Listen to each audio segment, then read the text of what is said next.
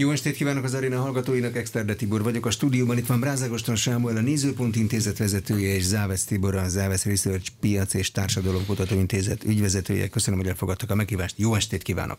Május 22-én, alig hanem ma, döntött a tanács 24. június 9-én. Önkormányzati és európai parlamenti képviselőkről is szavazunk egyben. Hogy látják, hogy készül a magyar politika erre az eddig még sosem volt szavazási technikára?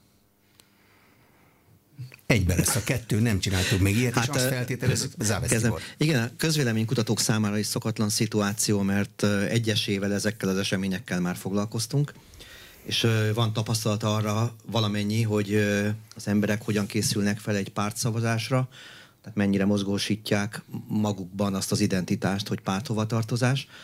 Az önkormányzati választások egy merőben más helyzet, ráadásul nem is ilyen egyértelmű, mert település típusa, mérete ö, okán ö, különböző módon készülnek erre föl a, az emberek, és nyilván nem is egységes ez a szavazási rend, van, ahol kell, lehet listára szavazni, ilyen értelemben hasonlatos ugye a parlament és az, és az EP választáshoz.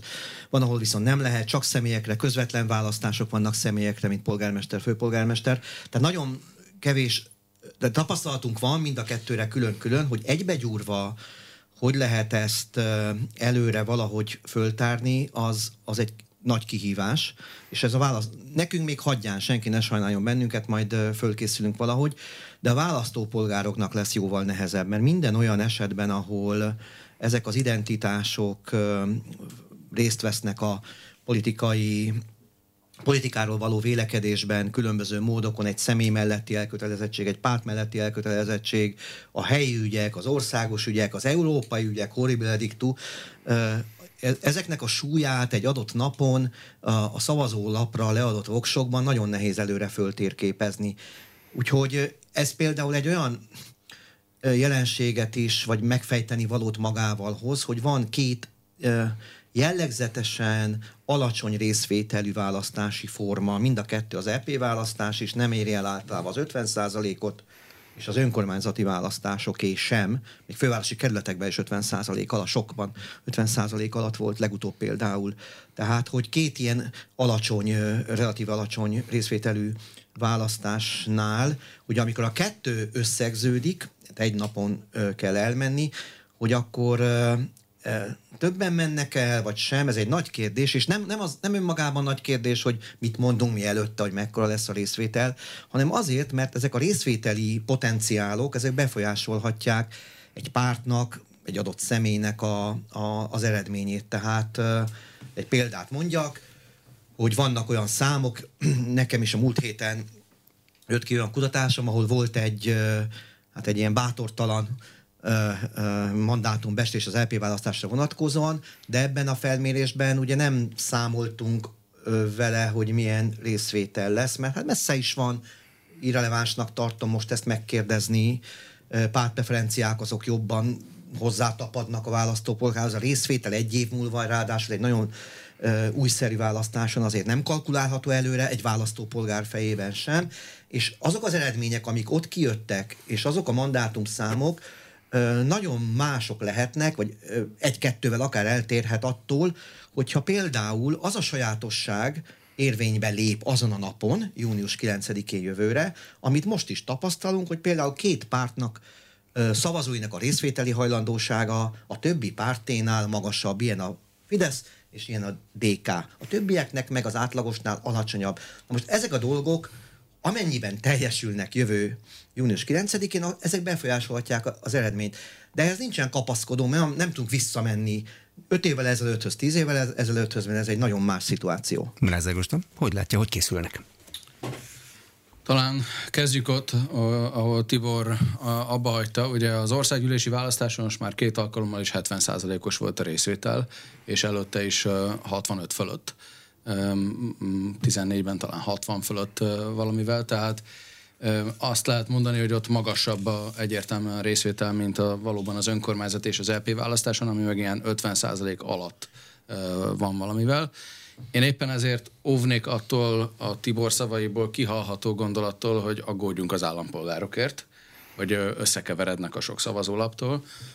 Szinte biztos vagyok benne, hogy most is 50% körüli választási részvételre számíthatunk, azaz olyan választópolgárok mennek el, akik fontosnak tartják, és azért tartják fontosnak, mert van véleményük a, a politikai verseny egyik vagy másik szereplője szeretik a másikat éppen megvetik, tehát szerintem tájékozódni fognak, és nem fog ez számukra gondot okozni. De mi is az állampolgárokért aggódtam, hanem úgy általában a pártokért, nem egyért, hogy hogy lehet erre fölkészülniük nekik, amikor az EP az egy tisztán listás. Egy ország, egy választókerület. Mindenki ugyanazt látja. Az összes többi meg nagyon nem ilyen. Hogy fogják elmagyarázni, hogy mi a szituáció?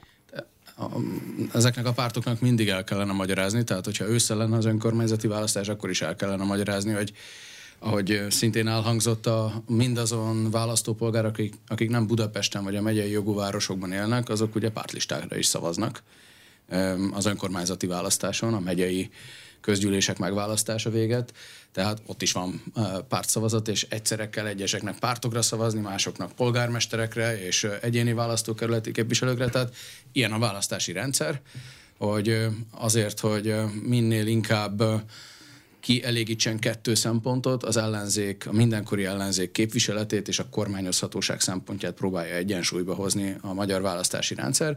Ezért nem a legegyszerűbb választási rendszer, ez a, úgy tetszik, ez, ezen fizeti meg az árát ennek a másik kettő fontos ö, ö, ö, szempontnak.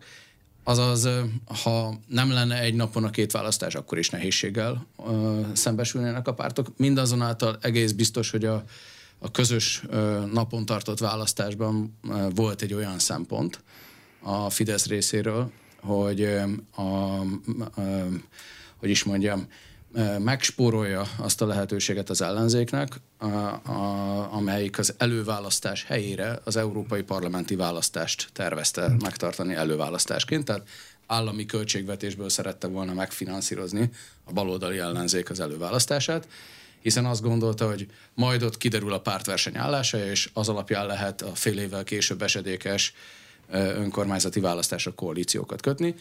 Azáltal, hogy ez közös napon lesz tartva, ez a, ez a segítség, ez az állami segítség megszűnt. De szerintem van, van, van még kettő szempont, ami, ami ezt a döntést megalapozta. Az egyik az első hallásra aki költségvetési számokkal foglalkozik, annak furcsa lehet, de nem, jellegtelen, nem jelentéktelen 6-8 milliárd forint meg spórolása, mert egy választás nagyjából ennyibe kerül. És talán még ennél is fontosabb, hogy 2024 második fél évében Magyarország fogja betölteni a soros EU elnökséget. Ha annak a kellős közepén egy önkormányzati választást tartanak a magyar választási kampányokat jellemző hogy is mondjam, dinamikával, az biztosan nehezíteni az EU soros elnökségének a megtartását. Tehát ezek a szempontok, a választási politikai taktika, a soros elnökség felszabadítása és a pénzügyi szempontok egyszerre vezettek ide, és az ellenzék számára a taktikai szempontok biztosan nem olyan szépek és jók, mint azt ők gondolták korábban. Még a Ágostonnak két megjegyzésére szeretnék reagálni. Az egyik, hogy bárhol, bár csak mindenhol olyan költségvetési feszesség lenne a a magyar költségvetésben, mint a, amit elmondtál, hogy az európai parlamenti választások és a önkormányzati választások egy napon való tartása mekkora spórolást eredményez. Azért azt gondolom, hogy körbe lehet nézni különböző kasszákból, hogy mindenhol ez a típusú megfontolás van. De nem ez, a, nem ez akarom a lényegnek mondani, hanem azt, hogy ami még, ha politikai szempontoknál vagyunk, hogy miért esik egy, egy napra, és ott valóban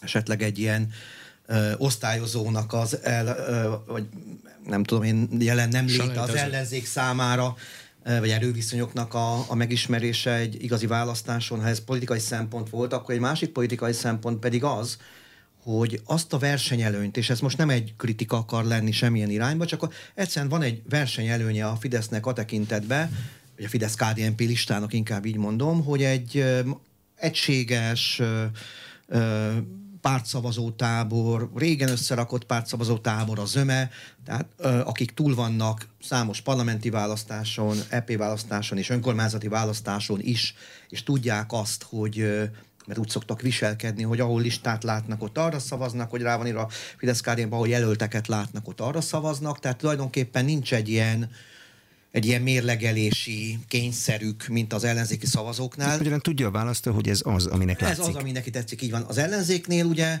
és itt mondtam, hogy hogy egy helyzeti előny, ez nyilvánvalóan egy politikai érdek a Fidesz részéről, és ezt nem rosszalásként mondom, de tegyük ide az asztalra, az, hogy az ellenzéknél ez nincs meg, mert ami ilyen típusú kísérlete volt az ellenzéknek a 2022-es választáson, az mondjuk egy fél sikert ö, hozott, tehát hogy nem, nem volt egy tökéletes együttműködés. Azóta eltelt egy év, az ö, hát nem arról szólt, hogy a csapat egyben maradt volna, és ö, nem tudom, akkor most egy picit új formációként, de mégiscsak egységesek, és a választó polgárok te nagyon, nagyon könnyű dolga van, mert ha azt látja, hogy ellenzék csupa nagybetűvel, akkor oda szavaz, mert jelenleg ez a formáció nem létezik, és egy évvel, így a válasz, bő egy évvel a választások előtt nem, nem látszik, a, nem rajzolódik még ki, hogy ez hogy fog működni, és ebben ö, még egy dolog, hogy egyáltalán nem a választó a felelős, hogy hogy van, vagy hogy lesz, meg hogy eligazodik, vagy nem igazodik el. Ha az ellenzék jelenleg egy év előtte nem tudja még, hogy hogy lesz, akkor a következő egy évben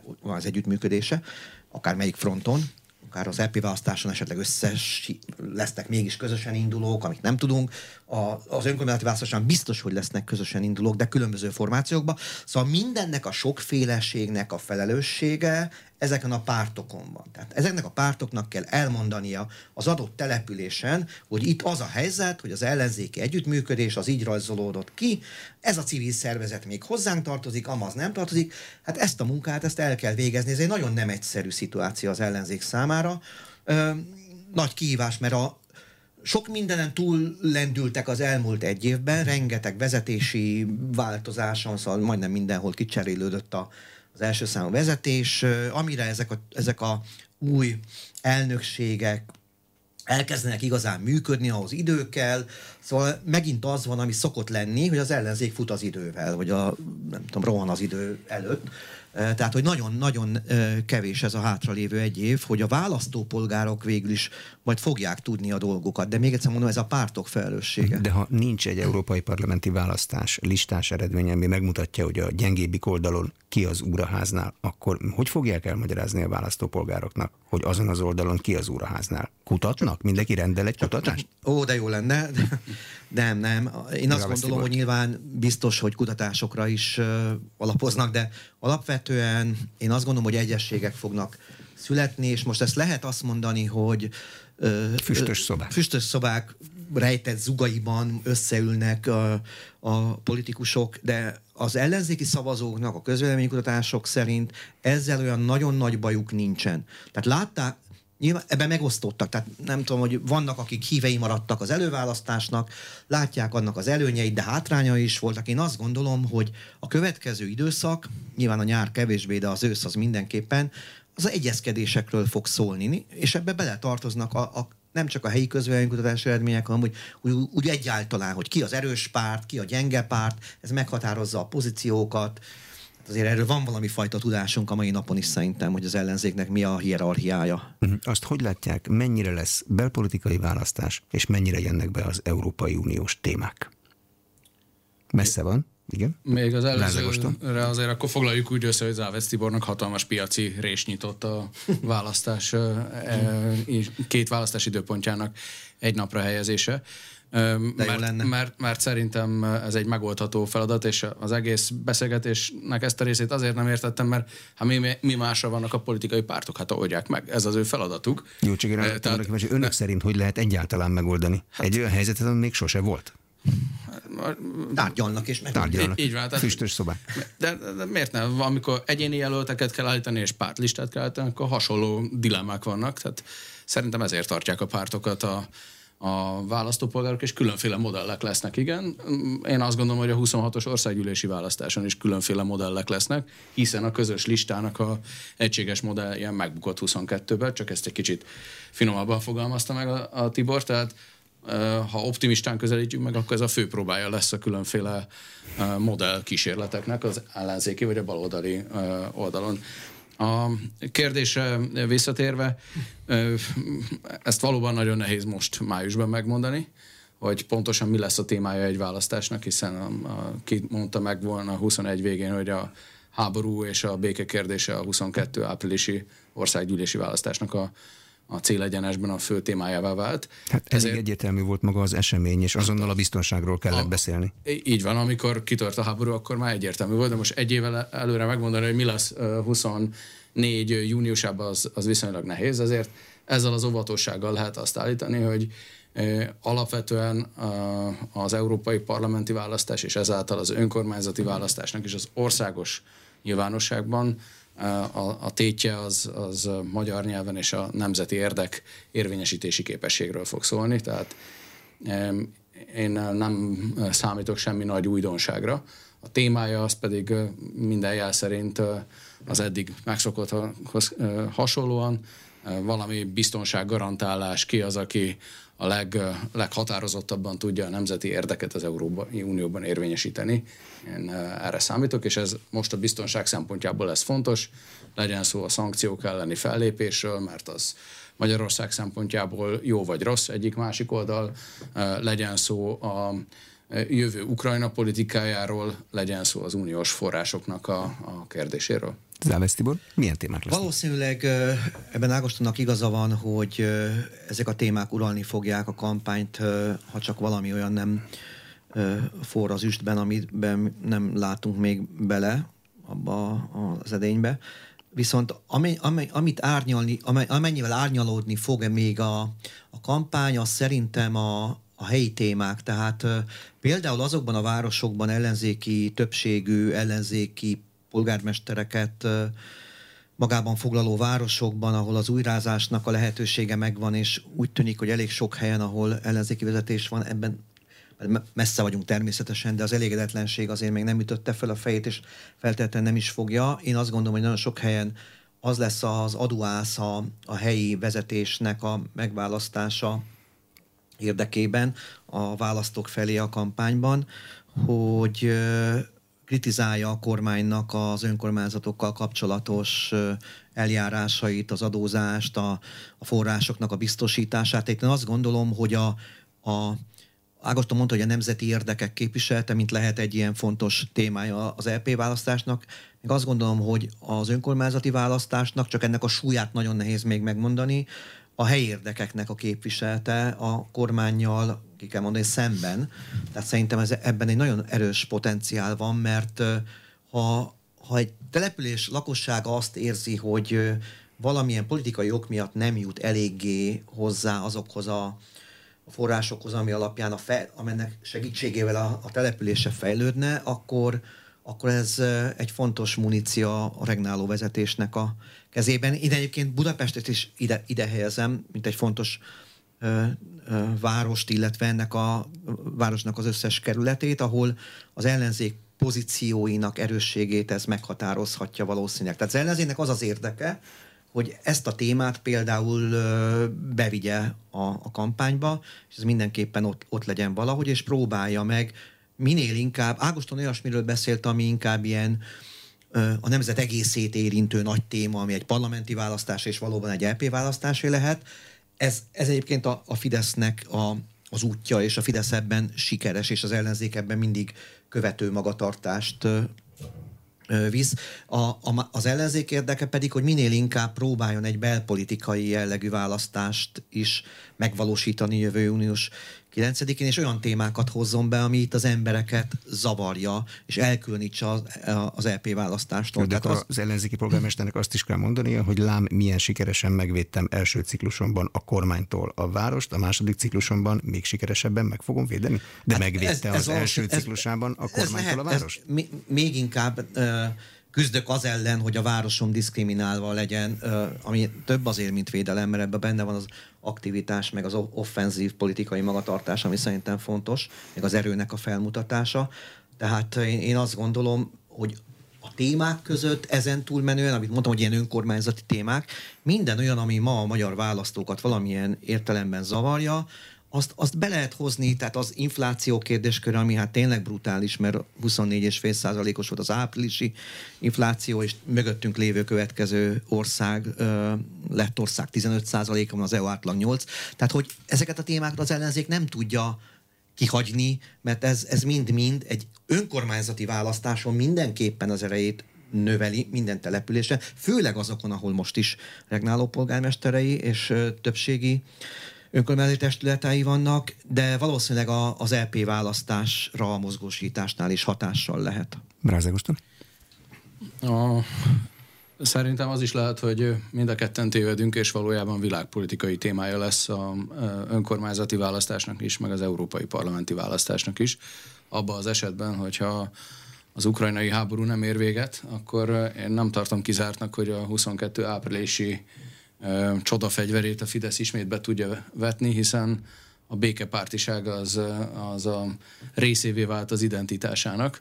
Ugye mi ma publikáltunk egy közvéleménykutatást a Nézőpont Intézet részéről, hogy a magyarok 72%-a mondja azt, hogy Orbán Viktor békepárti, ami egy olyan országban van nagyjából a, a megkérdezettek fele Fideszes, azt jelenti, hogy ennél sokkal magasabb százalékban gondolják ezt, tehát ez egy, ez egy pozitív adottság, és mondanom sem kell, hogy a magyarok túlnyomó része, ha nem mindenki, békepárti.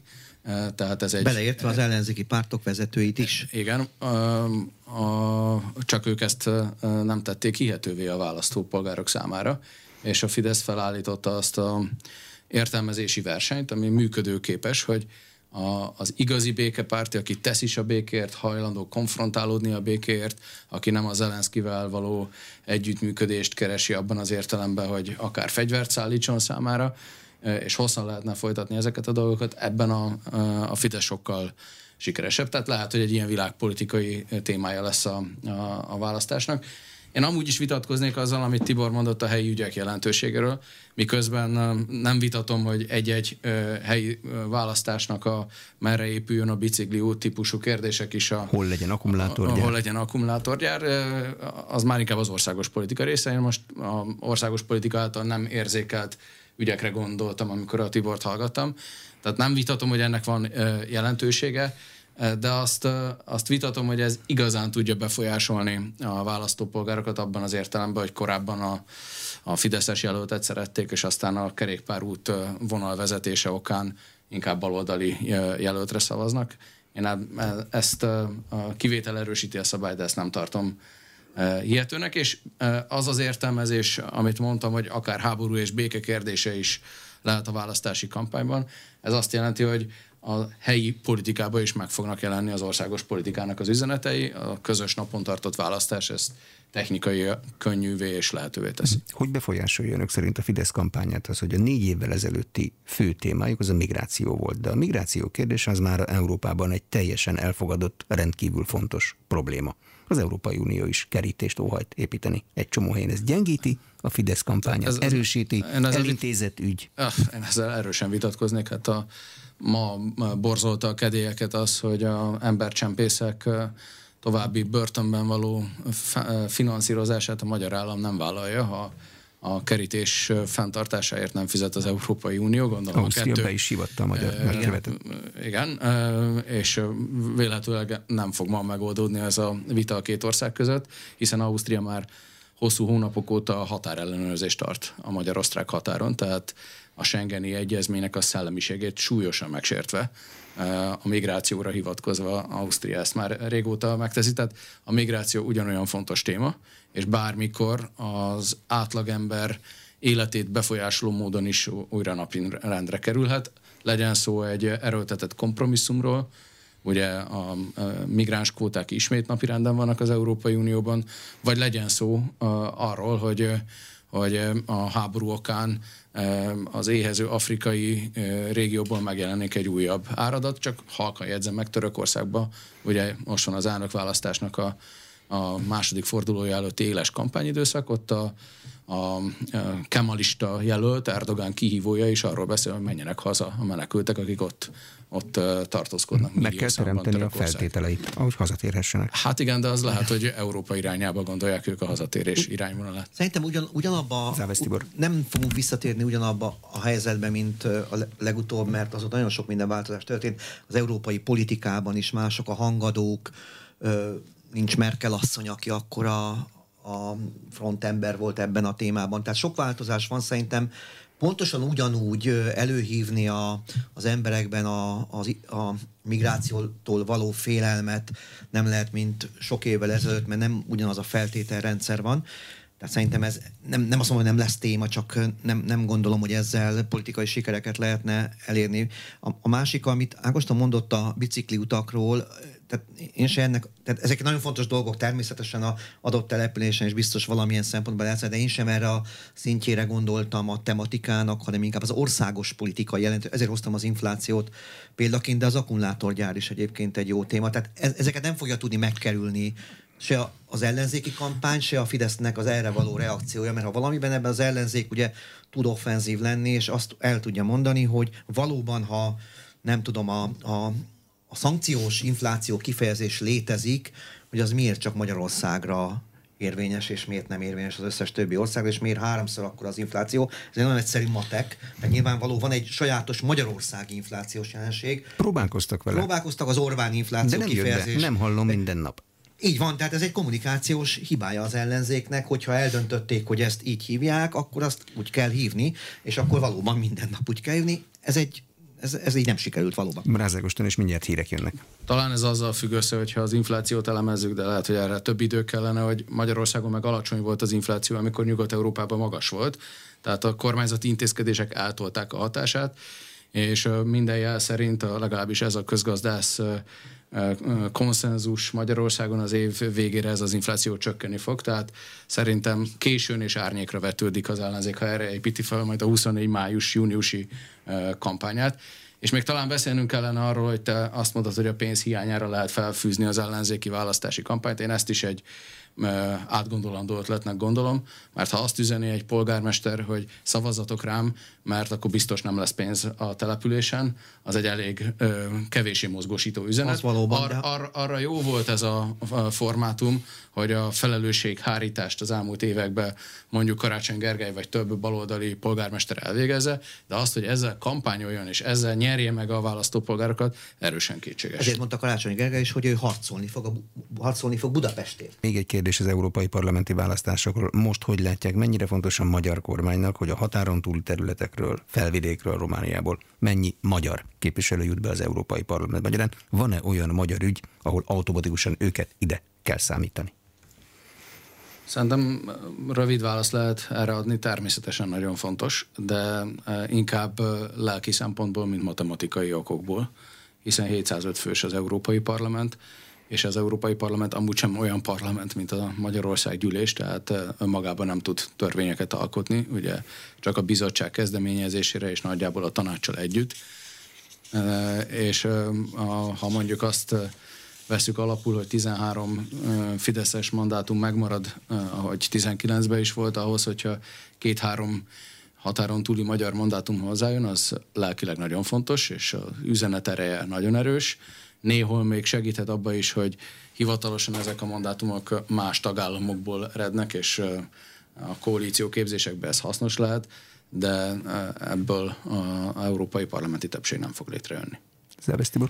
Átszínezi a a nemzeti hovatartozást a pártcsaládoknak a világa az Európai Parlamentben, úgyhogy nyilvánvaló, ebben egyetértek Ágostonnal, hogy ennek megvan a maga helye és funkciója, nagyjából abban a dimenzióban, amit említett, de amikor a döntéshozatalok vannak, akkor nagyon sokszor az, az számít, hogy ki melyik pártcsaládhoz tartozik, és az szerint szavaz, és nem biztos, hogy egyértelműen a, a, egy, egy régiónak az érdeke, vagy egy nem tudom, egy V4-nek az érdeke játszik ebben szerepet, hanem az, hogy éppen a konzervatívokhoz, vagy a liberálisokhoz tartozik a, az adott politikus. Tehát, hogy ennek nyilván erről lehet beszélni. A magyar választóknak szerintem ez most annyira nem számít a szavazásánál, tehát inkább valóban egy ilyen európai működésnél lehet súlya valamekkora. Ugyanakkor nincs frakciófegyelem az Európai Igen, Parlamentben, tehát ott uh, megint csak el kell vonatkoztatni a magyar parlament megszokott szabályaitól. Ott, uh, ott egy frakciótag uh, nagyon sok esetben szabadon szavazhat, és éppen ezért van jelentősége, hogy a magyarok együtt szavazzanak. Elég minimális annak a, az esélye, hogy ezek a magyar képviselők határon túlról baloldali frakciókhoz csatlakoznának, a jobboldali kínálat valamelyikéhez csatlakozhatnak, és ott együttműködés van. Ugye kevesen tudják, de az a helyzet, hogy a jelenlegi 13 Fidesz KDNP képviselőből az egyik Ölvényi György is az Európai Néppárt frakciójában ül a KDNP színei okán. Hát ez így is volt mindig is, tehát ő maradt. Ő, ő maradt, maradt, ő, igen. csak nagyon nagy jelentősége nincsen, mert bár nagyítóval nézve lehet, hogy észre lehet venni különbségeket a Fidesz és a KDNP programja között, de nagyító kell hozzá. Pártok az ellenzékről. Önök érzékelik a DK új sajtóstratégiáját, mint hogyha egyre inkább kommunikékben, árnyékkormányos nyilatkozatokban, Facebookon, pártrendezvényen kommunikálnának, és kevésbé az úgynevezett klasszikus sajtóban, ahol kérdésekre is lehet válaszolni. Vagy csak mi érezzük így. Hát a, a választókkal való kapcsolattartásnak ö, nagyon Záros sok, nagyon sok formája van, tehát az, hogy vannak ö, rendezvények ö, különböző városokban, és megvan a lehetősége, hogy pártvezetők és szimpatizánsok találkoznak, szerintem ez az ellenzékre nagyon ráfér. Tehát a legjobb formáját akkor futotta az elmúlt, nem tudom én, 5-10 évben, az előválasztás időszakában, amikor ez megtörtént, és országosan megtörtént, vagy legalábbis nagy részében az országnak a városokkal bezárólag, az nagyon fontos volt, és az a közvéleménykutatásokban is azért tetten érhető volt, úgy összeellenzéki támogatottságban, amint ezek a formák eltűntek, vagy hát ugye véget ért az előválasztás, akkor ö, megint csak a régi hagyományos technikák jöttek, amik ö, nem hozták azt a, az eredményt, amit ö, kellett volna az ellenzéknek, úgyhogy én azt gondolom, hogy a, a DK arra törekszik, most konkrétan ez a kérdés, hogy, hogy sokféle formában kerüljön a választó közönséggel kapcsolatba. Van ez a közvetlen forma, van valóban egy ilyen árnyékkormányos megjelenési forma, ahol azt próbálják megmutatni, elmondani, hogy a kompetencia bennük ebben a pártban arra, hogy különböző területeknek vannak felelőse, és akkor mondanak nem csak a Fidesz politikájára reagáló mondatokat, hanem vannak különböző elképzelések a mondjuk fontos a rendszerek működtetésére, egészségügy, oktatás, ugye, akár még gazdasági jellegű megnyilvánulások is előjönnek a árnyékkormánytagoktól. Tehát ezek olyan próbálkozások szerintem, amivel próbálják lefedni, vagy megkülönböztetni magukat az ellenzék többi pártjától. Tehát akik meg részben, ahogy nézem, hogy a Momentum egy más Momentumnak is van egy stratégiája, hogy hogy próbálja megkülönböztetni magát, és hogy hívja fel magára a figyelmet, és hogy próbálja meg az ellenzéki pozíciókat valahogy megerősíteni, az ellenzéken belüli pozíciókat megerősíteni, de a DK-nak, mivel a legtöbb támogatója van az ellenzéken belül, én azt gondolom, hogy az a stratégiája, hogy úgyis viselkedjen több megnyilvánulásában, ahogy, ahogy egy potenciális kihívó viselkedhet, és, és ennek vannak korlátai, és vannak szükségszerű eljárásai, tehát ott szabályai, hogy hogy kell működnie. Nem, nem kell nagyon sok embernek beszélnie, akik beszélnek, azok viszont mondjanak valami erőset, jelenjenek, ugye a plakát is egy új dolog, most látni azokat a plakátokat, ahol Orbán Viktor a, az árakat emeli, és Dobrev Klára ott van, hogy a béreket fogja emelni, tehát ez is egy, nem látunk más ellenzéki plakátot ebben az időszakban, választások között egyáltalán nem szoktunk látni, viszont azzal a kormányzati gőzhengerrel szemben mégiscsak fölmutat valamit, ami a plakátokon megjelenik, ahol a választási kampány időszakában a kormányzati ö, tematikáknak egy nagyon erős megjelenése van, és a Fideszes, és az egybe Fideszes plakátoknak is, és a kettőnek a egymásra való rímelés, rímelése nagyon ö, erős, hangzatos, és ezek fel is erősítik egymást. Most e- ezzel szemben a DK próbál tényleg nagyon sok eszközt bevetni, ezek részben újszerűek, részben pedig hagyományosak. Rázágoston? Na, meghatóan szépen beszéltél a demokratikus koalícióról, Tibor. Már-már az az érzésem, hogy DK közeli Závesz Tiborkánt kell téged emlegetni. Majd a mert- többiekről is ilyen szépen beszélek, és akkor össze fog mert, zavarodni. mert, mert, mert szerintem néha kiléptél a elemzői szerepből, amikor a, a, a, a csodálatos szépségét elemezted a DK eszközeinek. Valójában az a helyzet, hogy a DK az egyetlen baloldali párt, aminek stratégiája van. Ö, És ez a stratégia működik. Ö, Ebbe DK-s? Ö, Haha. Nem mondta, hogy jól működik, csak azt, hogy működik. Ez, a, ez működik abban az értelemben, hogy ma már a baloldali piacnak nagyjából a fele a demokratikus koalíció által lefedett, de én nem fogok olyan szépen beszélni az árnyék kormányról, mint te, hogy a milyen fantasztikus hogy szakterületekkel elkezdtek foglalkozni. Szerintem az árnyék kormány egy kommunikációs csőd, mert valójában nem jut el a választópolgárokhoz semmilyen üzenet az árnyék kormány részéről. Nem is nagyon tudják, hogy van árnyék kormányok. Az egész árnyék kormány azért volt egy ügyes húzás a stratégiába, hogy a domináns pozícióját meg tudja őrizni a DK, és elsőként alakítsa meg ezt a szervezetet, ne hagyjon időt, lehetőséget, teret másoknak, hogy ezt megtegyék. Az a, a kérdésben foglalt állítás, hogy a sajtóstratégiája megváltozott a DK-nak, pedig ennek a stratégiának a része, hiszen miért is nyilatkozon újságíróknak, csak kellemetlen kérdést tudnak föltenni. Az összödi beszédtől Márkizaj Péterig, illetve a DK szerepe ebben, illetve Gyurcsány Ferenc szerepe ebben, ezek mind kellemetlen kérdések a, demo, a demokratikus koalíció számára. A kormányoldal is szokott nyilatkozni újságíróknak, a... kapnak kellemetlen kérdéseket is. Igen, de a demokratikus koalíció most abban a növekedési fázisban van, ahogy próbáltam leírni, hogy nincs szüksége kritikára és kellemetlen kérdésekre, működik ez enélkül is, azt bizonyította az elmúlt egy év. Egy vesztes pozícióból az egyetlen olyan baloldali párt, ami növelni tudta a befolyását, Éppen ezért, ha, ha működik és erősödnek, akkor ez a stratégia láthatóan beváltja hozzá fűzött reményeket. Momentum. Ott önök szerint mi történik? Mi az a stratégia, amiről Závesz Tibor beszél? Most. Csak szépeket mondhat. Csak szépeket, mert Ágostant össze akarom zavarni, hogy a végén, mikor fölállunk, akkor ne tudja, hogy mi közeli is vagyok én. Hogy a Fidesz is nagyon szépeket fog mondani. Mm. De én azt látom, hogy a, Momentum, a Momentumnak is meg kell különböztetnie magát. A, a Momentumnak voltak nagyon sikeres korszaka, és voltak nem, nem annyira. És én azt gondolom, hogy ö, ami az alapvető probléma az az, hogy nincs az eldőlve a párton belül, hogy végül is a vezetője az, az ki. És mindenki, aki vezetői pozíció, hát ugye formálisan persze van, mert ugye Kerencsér Ferenc a, a párt elnöke, aki egyébként ezekben a mostani uh, kordonbontós uh, jelenetekben uh, főszerepet is visz, és megmutatja magát, de ugyanakkor azt is látjuk, hogy amikor a néhány hónappal ezelőtt a plakátokon láttuk, és az a második plakát, ami a parlamenti választások óta ellenzéki színekben föltűnt, amikor egyszer csak fölbukkant a kontúrok után Donát Annának a, az arcképe,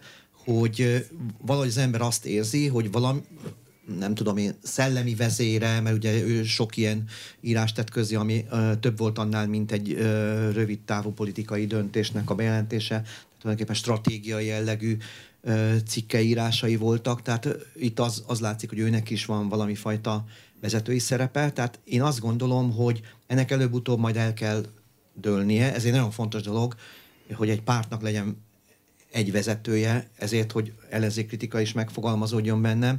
Én például azokat a megoldásokat, amikor társelnökök vannak, azokat nem feltétlenül tartom szerencsésnek, mert azt gondolom, hogy egy politikai szervezetnél is, lehet, hogy a magánszférából való érkezésen mondatja velem, de hogy a politikai szférában is egy személy döntési felelősségi rendszert kell működtetni, tehát hogy valaki a döntésekért viselje a felelősséget. Ha jó, akkor menjen ö, glória és a dicsfény ö, lengje körül, ha meg hibázik, akkor mindazok a kellemetlenségek, amik ezzel együtt járnak. Viszont a Momentum most azt a stratégiát választja, tehát jutottunk ezen a vezetési probléma értelmezésén, hogy különböztesse meg magát vagy a többi pártól, és ő azt gondolta, hogy az utcai megmozdulások azok, amelyeknek az élére tud állni, ezek nem mindig sikeresek, van, ami, ne, nem tudnak, nagy, ami biztos, hogy nem tudnak nagy tömegeket megmozdítani, ö, valamennyire azokat a témákat megpróbálja kanalizálni legalábbis egyet biztos, az az oktatás, és aztán ugye volt egy hétpontos kiragasztott petíciója is a, a Tána Sándor palotának a, a, az ajtajára, amiben megfogalmaztak a tudom én, a sajtószabadságon és a, és a törvényesség betartásán, és még számos más ilyen általánosabb témát, ami túlment az oktatáson. Tehát ezzel, ezzel próbálkoznak, hogy ennek lesz-e kézzelfogható sikere, azt nem tudni. A céljuk az, hogy valahogy oda kerüljenek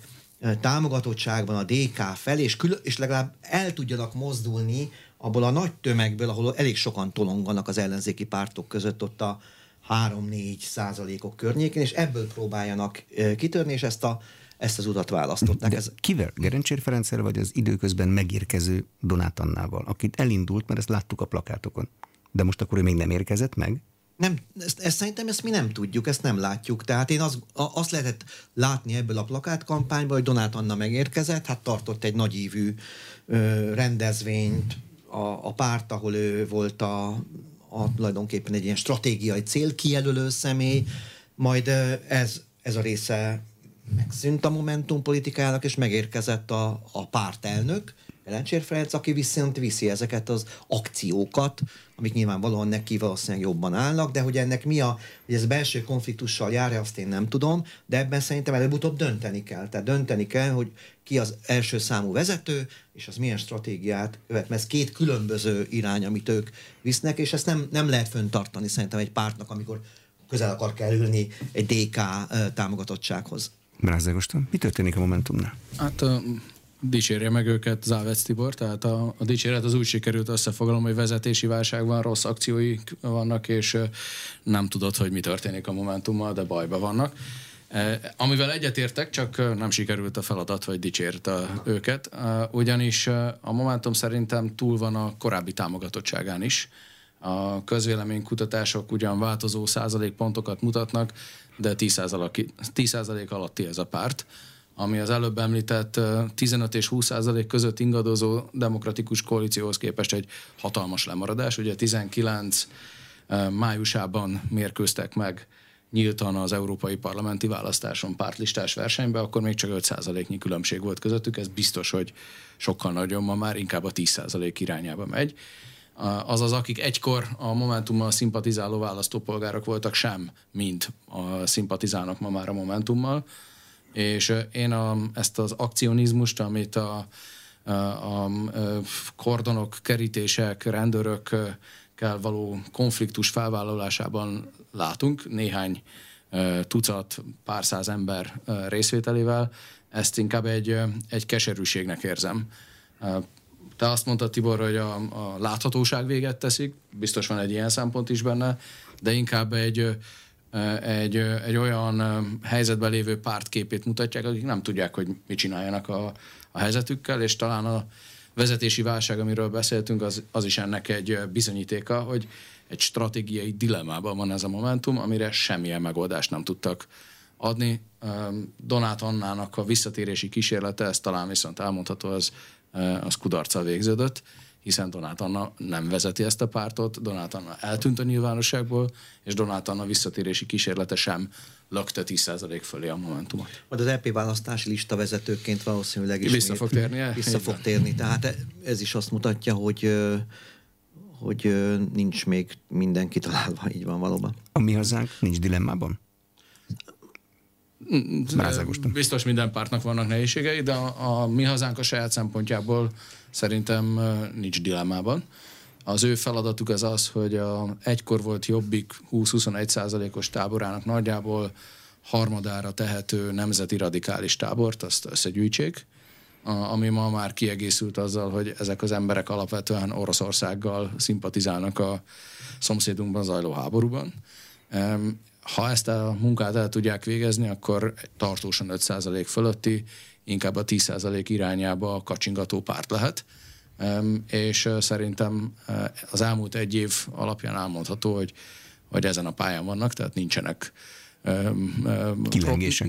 Hát kilengések vannak mindig egy-kettő százalékban, de nincs nagy probléma, és éppen ezért mindaddig, amíg a, a mi hazánk ezt jelenti ugye a Jobbik is, amíg a nemzeti radikalizmust képviselte 10%-os pártként sikeres volt, amikor nagyobbat álmodott és néppártosodni akart, és a belvárosi szalonokban meg akart jelenni, akkor pukkadt ki a, a lufi. Amíg a mi hazánk egy nemzeti radikális párt, addig ezzel az 5 és 10 százalék közötti támogatottsággal számíthat. Annyiban egészíteném ki ezzel az elemzéssel egyetértve, ilyen is van, hogy hogy mindig rátalálnak egy olyan témára, amiből tudnak profitálni. Tehát ilyen volt ugye a COVID korlátozások elleni fellépés, talán még kötelező oltásokat is e-, ellenezte. Tehát, hogy nem, nem tűzi ki, én is azt látom, hogy nem tűzi ki a párt maga elé azt a célt, hogy nagyobb biztos jó lesne még egy-két mandátum az EP-be, meg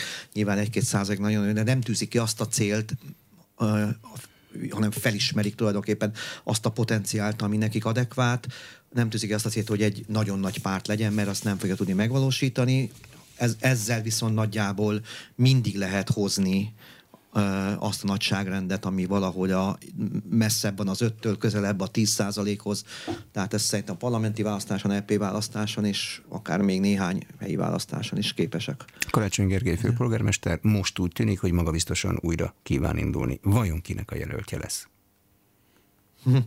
E, ne, hát, honnan is tudhatnánk ezt? Karácsony Gergely pozíciói minden őtérő kormányzati kritika, amit én ilyen kommunikációs fogásnak érzek, és általában sikertelen, mert az alkalmatlanság milliószori említése után szépen megválasztották főpolgármesternek, tehát ennyit arra, hogy a kormányzati propaganda se mindig hatékony, és ez jövőre vetítve is jelenthet biztatást az ellenzéknek, de hogy Karácsony Gergelynek jelenleg nincsen szerintem belül kihívója, tehát olyan, olyan személy, aki az ellenzéki oldalon arra aspirálna, hogy főpolgármester jelölt legyen, aztán főpolgármester. Szerintem a pártok is belátták azt, hogy különösebben ezt nem érdemes forszírozni, mármint az érintett ellenzéki pártok. Hosszú ideig hanem... azt mondták, hogy nem döntötték még el. Majd Persze, még meglátják. Ez, ez, erről fognak szólni a tárgyalások. Szerintem ez egy olyan együttműködés lesz, amiben nem, nem ezt az egy pozíciót tekintik az ellenzéki pártok döntőnek, és nem ebben akarnak dűlőre jutni, Csomagban? hanem csomag, így van, részét, részévé teszik a, a kerületeket, a kerületi polgármesterjelölteket, esetleg még a, a, a testületi megoszláshoz, megosztáshoz szükséges önkormányzati egyéni választókerületek közötti osztozkodás, bár az már nehezebb. De jó, én azt gondolom, hogy ez így lesz, és akkor, akkor, akkor ha Karácsony Gergely a ellenzéki bármilyen típusú együttműködésnek, én Budapesten, ha lesz valamilyen ernyőszervezet, én azt nem tartom fontosnak, és nem látom célszerűnek az ellenzék szempontjából, hogy ilyen legyen, mert ha valahol párt preferenciáknak a működése, a vállalása, az amellett való kiállás jellemző, az a főváros. Tehát egy vidéki, főleg középvárosba, kisvárosba egy kicsit eltitkolni azt, hogy ki melyik pártnak a tagja, és trükközni valamilyen független jelöltel, álfüggetlen jelöltel, nem tudom, különböző helyi egyesületnek a, a létrejöttével azt el tudom képzelni, és azt, azt egy racionális politikai magatartásnak gondolom, meg döntésnek, de Budapesten szerintem ennek így nincs különösebb értelme. Én azt gondolom, hogy valahogy, valahogy a pártok jelöltje lesz, vagy lehet. Ami az érdekes, hogy lesz-e, az ellen, lesz-e a, a Fidesznek potens kihívója, jelenleg ugye nincs megnevezve személy, akik nevek pörögnek a különböző kutatásokban, ezt én is csinálok ilyeneket, azok általában le vannak maradva a Karácsony Gergelytől. Én arra vagyok kíváncsi, és ez most csak egy ilyen latolgatás és elemzői szemszögből mondom, hogy, hogy hogy működik például, vagy hogy működne Budapesten egy olyan típusú ellenfélnek a, Karácsony Gergely ellenfejének a kijelölése, vagy annak a megrajzolása és egy kampányjal város lakói számára való megismertetése és elfogadhatása, mint amit Gödön láttunk, tehát a, a, a Kammerer modell az olyan-e, én ezt látom a Fidesz egyetlen lehetséges ö, megoldásnak. Nem mondom, hogy sikeres, mert ezt nem tudom. Hmm, tehát egy nagyon de, elismert, nagyon népszerű, Igen, mert én azt látom, hogy a politikusai között nincs olyan, aki, aki le tudná győzni Karácsony Gergelyt. Erről meg ugye nem, nem tudjuk, hogy milyen. Ebben megint csak közelműkutatók így hátrébb ö, kell, hogy dőljünk, mert nincsenek ilyen tapasztalataink igazán a közelmúltból semmiképpen. Rázágostam. Én is azt látom, hogy egy nagy kompromisszumot fog majd kötni az összes baloldali párt Karácsony Gergelyel, de a demokratikus koalíció akkor jár el stratégikusan, már pedig én azt állítottam, hogy a baloldal egyetlen stratégiában gondolkodó és cselekvő pártja Gyurcsány Ferencnek a mozgalma. Tehát akkor jár el stratégikusan, hogyha ezt a megállapodást időben átolja. És nem lepődnék meg, hogyha a jövő tavaszig el tudná tolni a demokratikus koalíció, hiszen az idő múlásával egyre nagyobb árat kérhetne Karácsony Gergelytől. Karácsony Gergely önmagában a demokratikus koalícióval szemben nem lenne sikeres főpolgármester jelölt. Soha nem is tudott igazából a politikai karrierje során Gyurcsány Ferenc nélkül érvényesülni, miután az LMP-ből kilépett ugye Zuglóba is, és 19-ben a fővárosi választáson is együtt kellett működnie, és együtt is működött minden korábbi retorikai fogása és hangos kesergése ellenére Gyurcsány Ferencre. Most is szüksége van Gyurcsány Ferencre, de neki nagyobb szüksége van Gyurcsány Ferenc támogatására, mint Gyurcsány Ferencnek az ő jelöltségére. Éppen ezért arra számítok, hogy az idő múlásával egyre nagyobb árat hajlandó fizetni majd Karácsony Gergely és a vele szimpatizáló politikai pártok, politikusok, és a, az árat itt a, a kerületi polgármester jelöltségekben kell mérni, hiszen a kerületi polgármesterek ott ülnek a fővárosi közgyűlésben. Minél jobb az érdek érvényesítő képessége a demokratikus koalíciónak, annál több győze, számukra győzelmi eséllyel kecsegtető kerületnek a polgármesteri posztját fogják elkérni, és mondom még egyszer, az idő múlásával egyre többet fognak de az idő mulasztásába az is beleszámít, hogy a DK elkezd valahogy fölépíteni egy ellen főpolgármester jelöltet, amit vagy ez már nem kell hozzá, vagy ez már sok? Bármi megtörténhet. A, a, ugye ágaskodhat az ambíció, ahogy egy, egykor hallottuk a pártánoktól, de ha, amit tudunk a kevés sajtónak adott nyilatkozatából Gyurcsány Ferencnek, hogy kezdetben az elégedetlenségét fejezte ki Karácsony Gergelyel szemben, és legutóbb már azt mondta, hogy vannak olyan pontok, amik szimpatikusak a politikájában, tehát egy, egy hosszú érlelési folyamat lesz inkább, amíg erre a elhatározásra jut a demokratikus koalíció, hogy összefog Karácsony Gergely. Én ezt tartom legalábbis a sokkal valószínűbb forgatókönyvnek, de a jelenlegi 5-6 DK-s polgármesternek lehet, hogy a dupláját vagy a tripláját fogják kérni. Köszönöm szépen. Az elmúlt egy órában Rázágoston Sámor a Nézőpont Intézet vezetője és Závesz Tibor a Závesz Research Piac és Társadalom Kutatóintézet ügyvezetője volt az aréna vendége. A műsor elkészítésében Módos Márton főszerkesztő vett részt. A beszélgetést az infostart.hu oldalon is végighallgathatják. Ha érdekesnek találták, kérem iratkozzanak fel az Inforádió YouTube csatornájára. Köszönöm a figyelmet, Exterde Tibor vagyok.